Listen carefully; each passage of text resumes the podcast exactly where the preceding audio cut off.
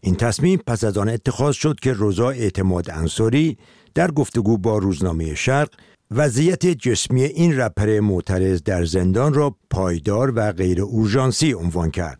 این در حالی است که چندی بعد فردی به نام افراسیاب از دوستان توماج صالحی و خواننده رپ اظهارات خانم اعتماد انصاری را نادرست خواند و نامه‌ای منتسب به توماج صالحی منتشر کرد که در آن از وضعیت جسمی نامناسب خود و عصب‌کشی دندانش با سیم ماسک و نمک و درد بی اندازه خبر داده بود. او در این نامه که یازدهم مهر ماه از زندان دستگرد اصفهان نوشته شده، از هر دو وکیل خود قدردانی کرده اما تأکید کرده که به دلیل اختلاف نظر در برخورد رسانه‌ای به کار خود با رضا اعتماد انصاری پایان می‌دهد.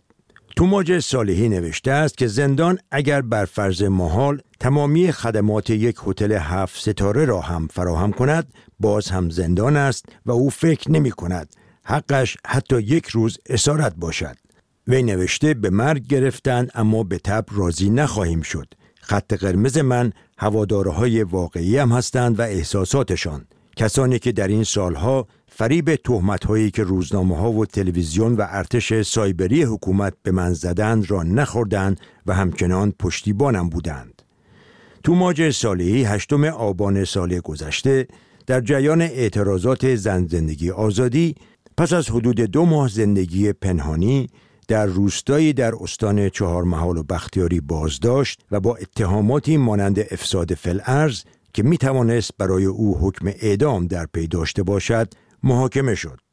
او بر اساس اعلام رئیس کل دادگستری استان اصفهان در دادگاه به شش سال و سه ماه حبس محکوم شد و اکنون در زندان به سر میبرد. عزل یکی از وکلای توماج صالحی از سوی خود او به دلیل آنچه اختلاف نظر ذکر شده است در گزارشی از همکارمان جمشید زند. صدای خود را به تلگرام رادیو فردا بسپارید. گزارش را از رادیو فردا میشنوید. بیش از یک هفته پس از حملات برق‌آسای جمهوری آذربایجان به قره باغ کوهستانی، نیروهای این کشور به طور کامل کنترل این منطقه را به دست گرفتند. ایروان باکو را به پاکسازی قومی این منطقه متهم کرده، اما جمهوری آذربایجان این اتهامات را رد می‌کند. جزئیات بیشتر از سعید جعفری. همزمان با کند شدن روند خروج دست جمعی ارامنه از قره باغ کوهستانی، مقام‌های جمهوری آذربایجان در حال به دست گرفتن کنترل کامل این منطقه هستند. آخرین اتوبوس حامل ارامنه روز دوشنبه قره باغ را به سمت ارمنستان ترک کرد تا تقریباً همه صد و بیست هزار ساکن قره باغ از این منطقه خارج شده باشند. ایروان آذربایجان را متهم به پاکسازی قومی در این قلمرو کرده، اما باکو این اتهامات را رد می‌کند. در همین حال مقام‌های جمهوری آذربایجان در تلاش هستند تا شهروندان آذری را برای اقامت در این منطقه تشویق کنند. پلیس آذربایجان ایست‌های بازرسی در نزدیکی قره باغ مستقر کرده و روی آنها تابلوهایی با مضمون به آذربایجان خوش آمدید نصب کرده است. مجموعه این اتفاقات تنش‌ها میان ایروان و باکو را شدت بخشیده است. قرار بود رهبران دو کشور در حاشیه نشست روز پنجشنبه سران اتحادیه اروپا با اولاف شولت صدر اعظم آلمان و امانوئل مکرون رئیس جمهور فرانسه دیدار کنند، اما برخی گزارش‌ها حاکی از آن است که الهام علیوف در این نشست حاضر نخواهد بود. رسانه‌های دولتی جمهوری آذربایجان گزارش دادند دلیل عدم حضور علیوف مخالفت آلمان و فرانسه با مشارکت ترکیه در این نشست بوده است. جمهوری آذربایجان پس از یک عملیات نظامی برق‌آسا توانست در روزهای آخر شهریور ماه کنترل کامل منطقه قره باغ کوهستانی را به دست بگیرد و به کار این جمهوری خودمختار پایان دهد. اتهام نسل‌کشی از سوی ارمنستان به جمهوری آذربایجان و رد این اتهام از سوی باکو در گزارش سعید جعفری. همچنان آن سوتر در حالی که ایران منکر ارسال سلاح به روسیه برای استفاده در جنگ علیه اوکراین است، وزارت دفاع روسیه اما در ویدیویی تبلیغاتی مهمات توپخانه‌ای را نشان داده که کارشناسان میگویند در ایران تولید شده. اوکراین و متحدانش میگویند همزمان با حمایت تسلیحاتی از تهاجم گسترده روسیه علیه اوکراین، ایران از همکاری با کشورهای متأثر از سانحه سرنگونی هواپیمای اوکراینی در تهران نیز خودداری میکند. آنا رایسکایا گزارش می‌دهد.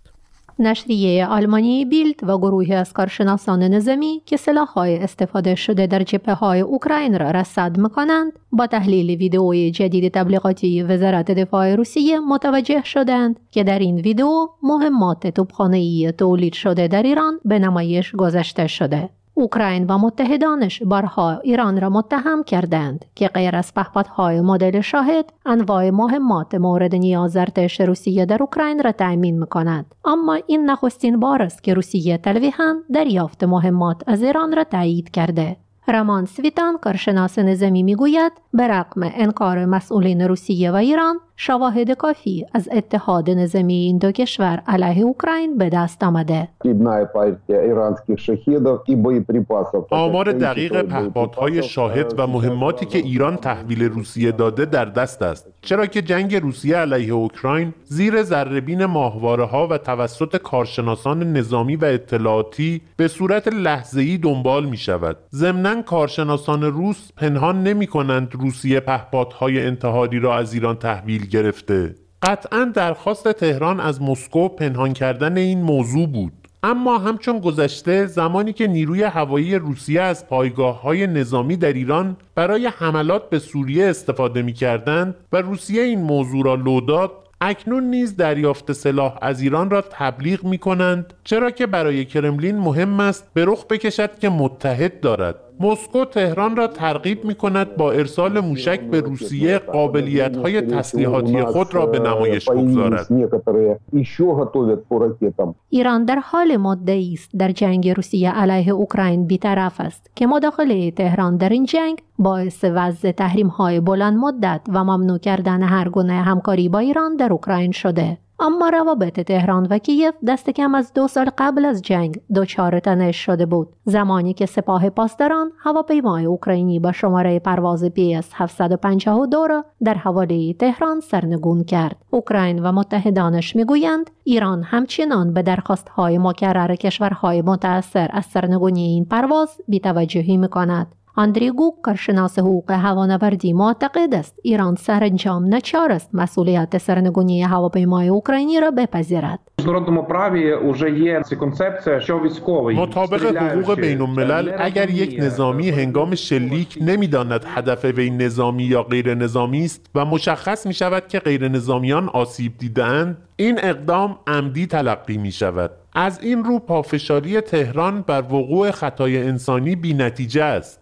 در گزارش ایران برای آژانس بین‌المللی هوانوردی به سوالات اساسی پاسخ داده نشده. ما نمیدانیم چرا زمانی که سیستم‌های پدافند هوایی در حوالی فرودگاه بین‌المللی مستقر شدند، پرواز ممنوع اعلام نشد. این سوالات مربوط به حکومت ایران است و انتظار می رود ایران به عنوان یک کشور مسئولیت اقدام علیه هواپیمای غیر نظامی را بر عهده گیرد. چهار کشور، اوکراین، کانادا، بریتانیا و سوئد، سه شنبه در بیانیه مشترک اعلام کردند در پی ریزنی‌های هفته گذشته با مقامات رسمی ایران به این نتیجه رسیدند که امکان پیشرفت معنادار وجود ندارد، چرا که مواضع طرفین کاملا متفاوت است. در این بیانیه تاکید شده تا زمانی که ایران از پذیرش مسئولیت کامل امتناع کند، گروه هماهنگی و واکنش بین‌المللی برای قربانیان پرواز هفتصد و پنجاه و دو شکایت خود را در دیوان بین‌المللی دادگستری پیگیری خواهد کرد. چهار کشور در درخواست خود به دادگاه لاهه که دبستان گذشته ارائه شد تصریح کردند. ایران در ژانویه دو هزار و بیست دی ماه هزار و سیصد و نود و هشت تعهدات خود در راستای تأمین امنیت سفرهای هوایی غیر نظامی را نقض کرده و از همکاری با کشورهای متأثر برای روشن شدن شرایط سرنگونی هواپیمای اوکراینی و جبران عواقب این سانحه که بنا به بیانیه تازه گروه اقدام فراتر از پرداخت غرامت است، همچنان امتناع می‌کند، اتهامی که ایران نپذیرفته. آنا رایسکا، رادیو فردا. میدونید که دیدگاه‌ها و نقطه نظرهای خودتون رو میتونید با رادیو فردا در میون بذارید با پیامگیر تلفن، شبکه‌های اجتماعی واتساپ و تلگرام. دو صفر چهار دو صفر دو یک یک دو یک یک یک سیزده شماره پیامگیر رادیو فردا هست. دو صفر چهار دو صفر هفت دو پنج نه هفت صفر شماره واتساپ و ات فرداگرام شناسه تلگرام.